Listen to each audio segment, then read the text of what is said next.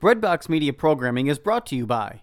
This is Tim Staples of Catholic Answers. I'm excited to let you know that I also teach high school apologetics for homeschoolconnections.com, an online Catholic curriculum provider. There are also recorded independent learning courses at homeschoolconnections.com. Whether you take apologetics with me, literature with Joseph Pearce, or philosophy with Bill Donahue, or any of the other 400 plus courses with homeschoolconnections.com, it's a great way to get Catholic learning for your family.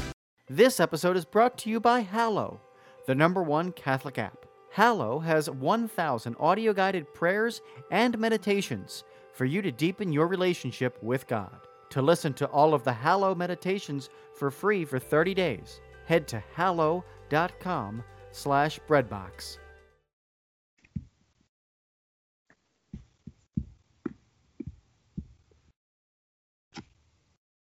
Welcome to Quote Me, a weekly podcast that seeks to encourage, inspire, and lift you up to be all you were created to be. Words are powerful. Recognizing and celebrating the impact they have on our lives can comfort or challenge us, or both at once. I'm your host, Lindsay Schlegel, and I'm so glad you're here. Today, I hope we can honor the truth, beauty, and goodness of well chosen language and so glorify God. Let's begin. My guest today is Rachel Bulman, a wife, mother, writer, and speaker. She frequently contributes tributes to the Word on Fire blog and CatholicMom.com. Her first book will be published with our Sunday Visitor next fall, and she has contributed to two books with Ave Maria Press and Ignatius Press, which will be available this year. Her husband is in formation for the permanent diaconate, and they have four children, one in heaven, and a set of twins due this summer. Rachel, welcome. Hello, hello. Thank you so much for having me.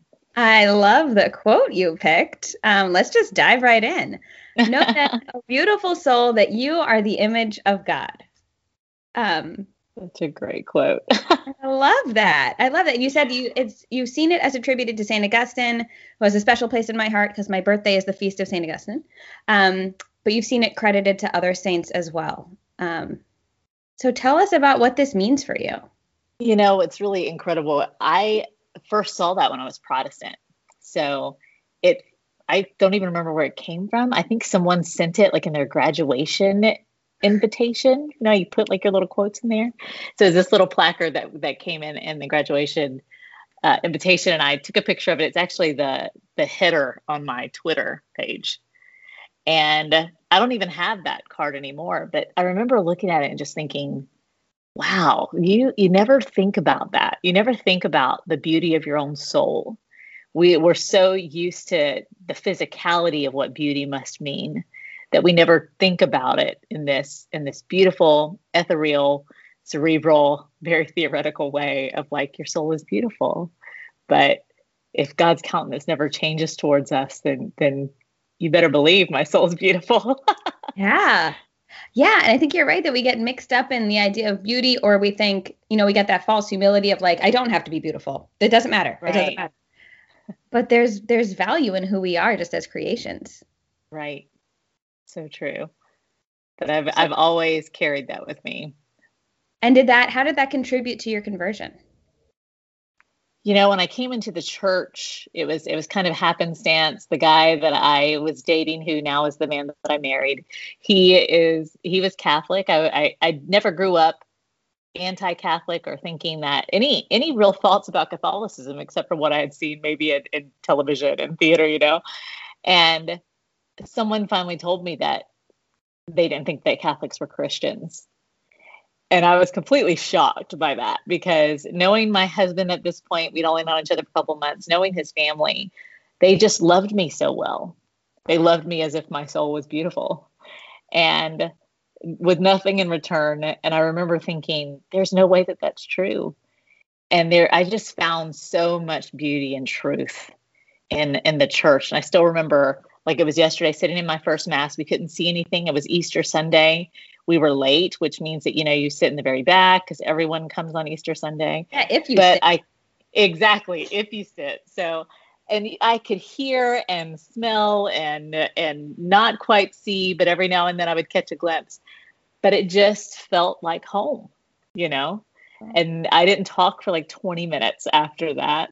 And my husband, uh, my boyfriend, he looked at me and he said, "Are you okay? Like, are you about to break up with me? Because you haven't said anything oh, since mass." Uh, And I said, all I can say is that I found home. This is where I was meant to be my whole life. And that was it. Beautiful. Then how does your understanding of that as your home and you guys are growing your family and you're still very involved in your parish and your the church with your husband. You're speaking in your, your husband information for the diaconate. How does that sense of home kind of live in your home? Oh wow. So the beauty of love is that love is always overflowing. It should never be something that that is turned inward. If it's turned inward, it's not love, right? So I know that the more that I love Jason, the more that it then overflows into our children and then overflows into the world. And so our love for one another is actually what catapults the rest of our lives. It catapults every speaking engagement, everything that I write, every part of his formation, us loving on our children. And so we really try to make sure that that our own spousality to one another, uh, the way that we love one another, is first and foremost taken care of. Because if we don't, it affects everything else. And so that's why I really am big on when I write. When people ask, you know, what's your what's your bio? Can you send us a bio?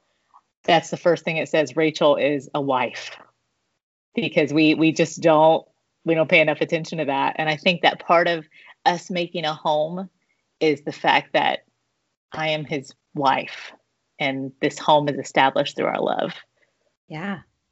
Yeah, absolutely. Can you t- tell me a little bit about um, what it's like to be the wife as someone is going through the process for the diaconate?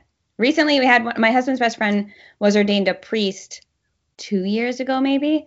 So we watched the whole process of that happening, mm-hmm. which was really cool and really cool for our kids to see. Our oldest son, his godson, thinks he's called to the priesthood too. So it was very cool. He even went to Rome for his diaconate ordination. Wow. Super cool. Back when you could go to Rome. Um, but what is that like within the context? That we kind of saw it as close as we could, but from a distance, right? So what does right. that what does that look like within family life? So it is it's at, at the same time stressful and beautiful all at the same time, right?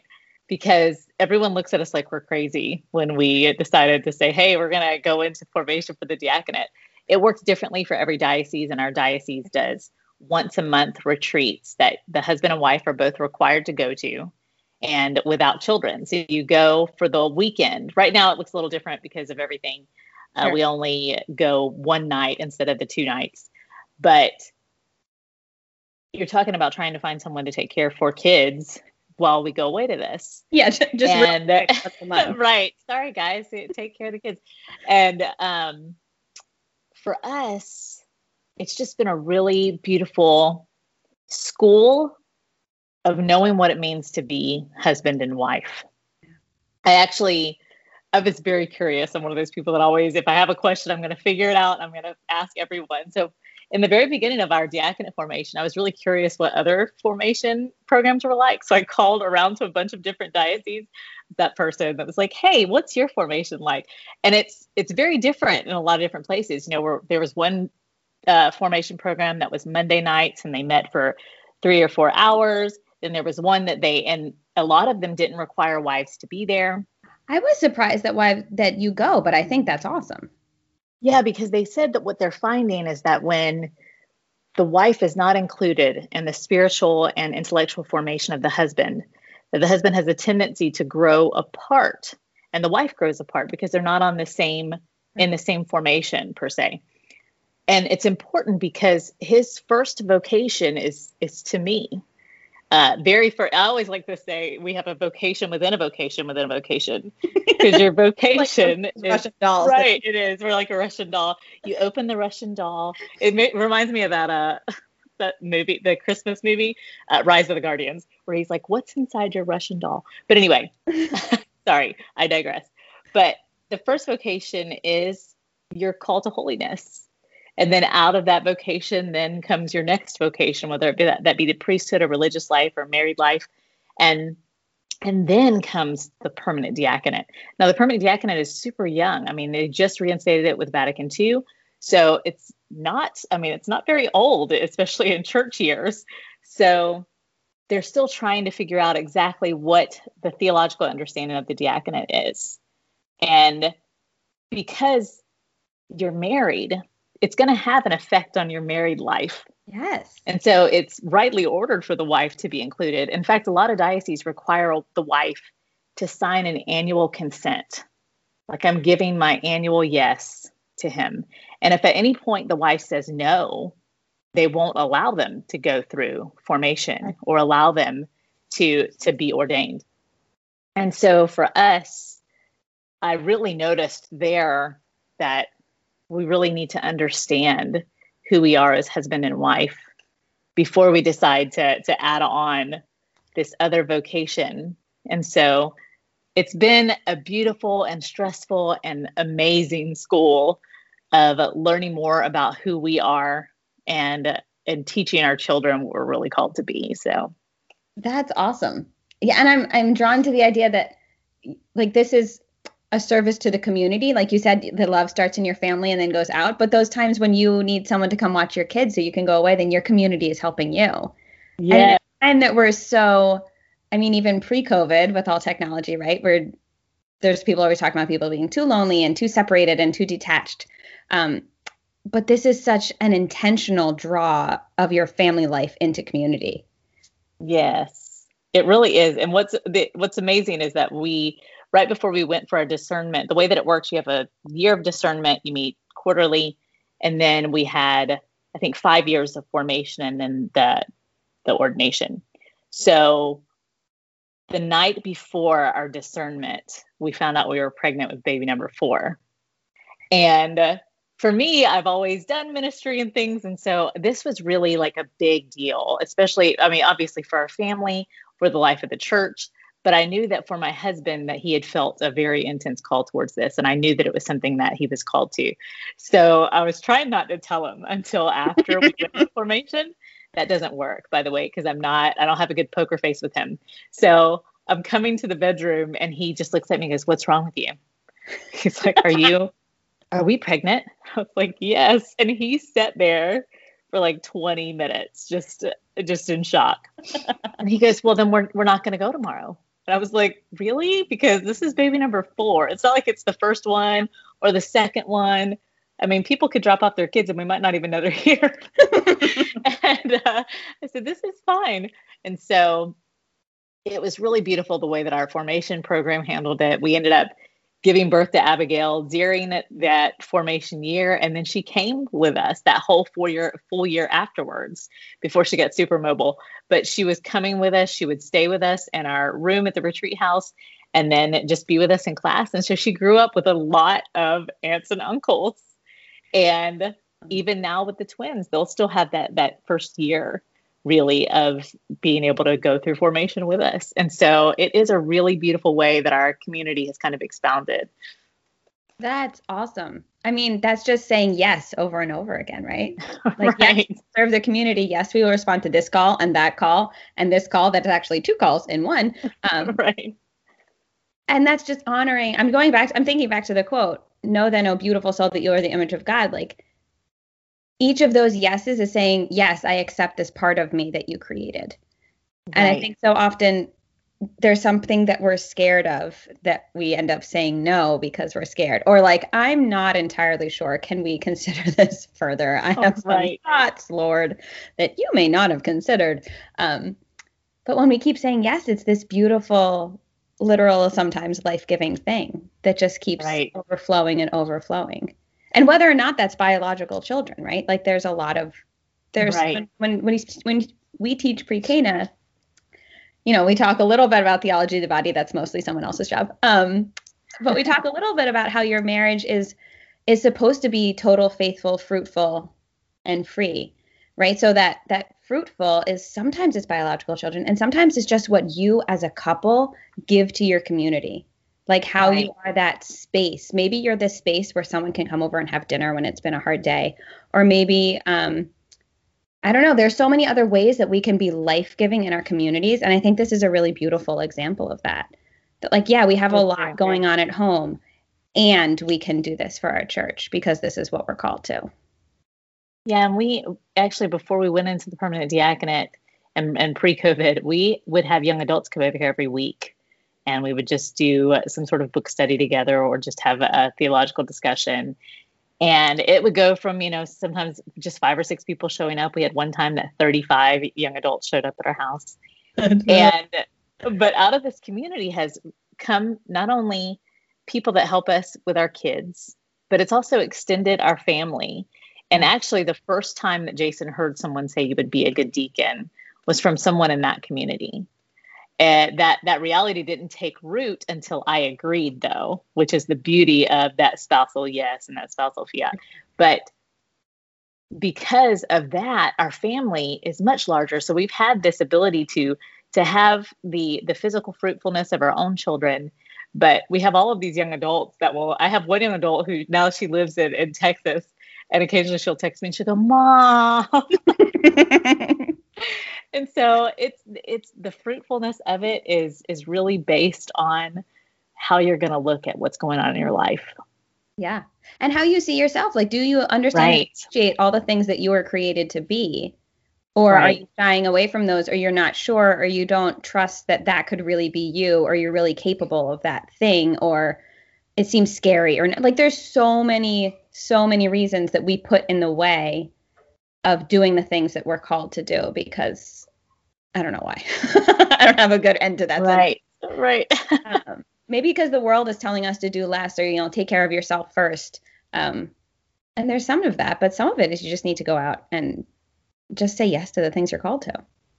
Right. It's true. And I think that, you know, the things that the world is telling us to do, like self care and say yes to yourself, those are not things that that are against the will of God. It's just that they they've become twisted in the in the hands of the enemy and have become selfish things instead of things that are life-giving things. And and throughout all this, it's made me think about that uh, when Jesus says in the Gospels, you know, whoever does the will of my Father is my mother and and there are people that hear that and think well wow what a slap in the face to the blessed mother for you to say like well all these people are my mother but really we know as catholics that when she says yes it actually imbues everyone's yes. It mm-hmm. makes everyone's yes possible. And so no matter whether you're saying yes to spending an extra five minutes with your mailman because he needs to tell you about the pain of his day or you're saying yes to opening your home to young adults, or you're saying yes to helping out at the bake sale at church, you are taking part in that same motherly yes. And in that moment, you are sharing in not only that Marian fiat, but in the life of the church, the life of the church who always says yes to the Father and always says yes to the Son. And so we we tend to make everything so minuscule. So even your self-care is a way that you are doing the will of the Father and saying yes as the mother. Yeah. And I think over the last year, we've seen that what was detached and people being lonely and separated has only gotten so much farther. Um, and we mm-hmm. get to choose as as things are opening up and as things are changing. We get to choose if we're going to go back to that or if we're going to make this a more communal community lifestyle. Like how much are we going to open our homes when it's possible and safe to do that? And how much are we going to open our hearts and our time? Um, and let other people in because there are a lot of people who need it. And we need it, you know, like we need it.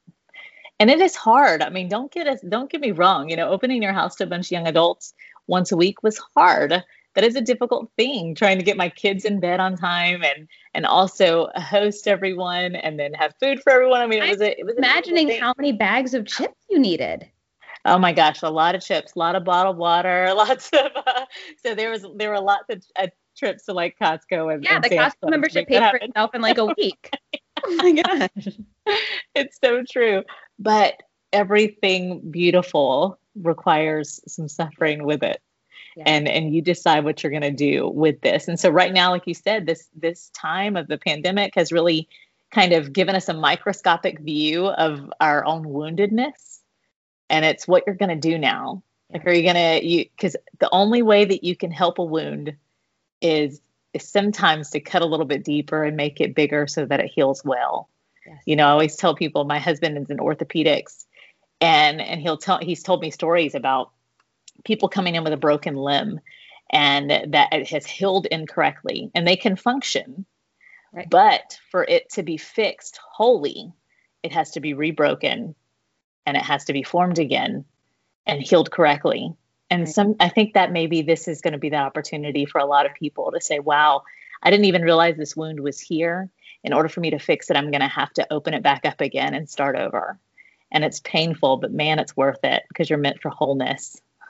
Yeah, absolutely. Yeah, when we trust God that He knows what He's doing, we end up right direction. All right. Well, we have gone a little bit over, but I don't care, and I'm not going to edit a single thing out because that was this conversation. Um, so thank you so much for spending this time with us. Thank you. Listeners, if you enjoyed this episode, please subscribe to the podcast, leave a review wherever you find your shows, and tell a friend. Until next time, God bless you. Are you looking to serve God and society? Consider putting your gifts to work as a lawyer. Ave Maria School of Law has been educating faith filled lawyers for over 20 years. Ave Maria School of Law is committed to training lawyers to use law appropriately around the moral issues of our time. Visit avemarialaw.edu to learn more about integrating your faith with a law degree.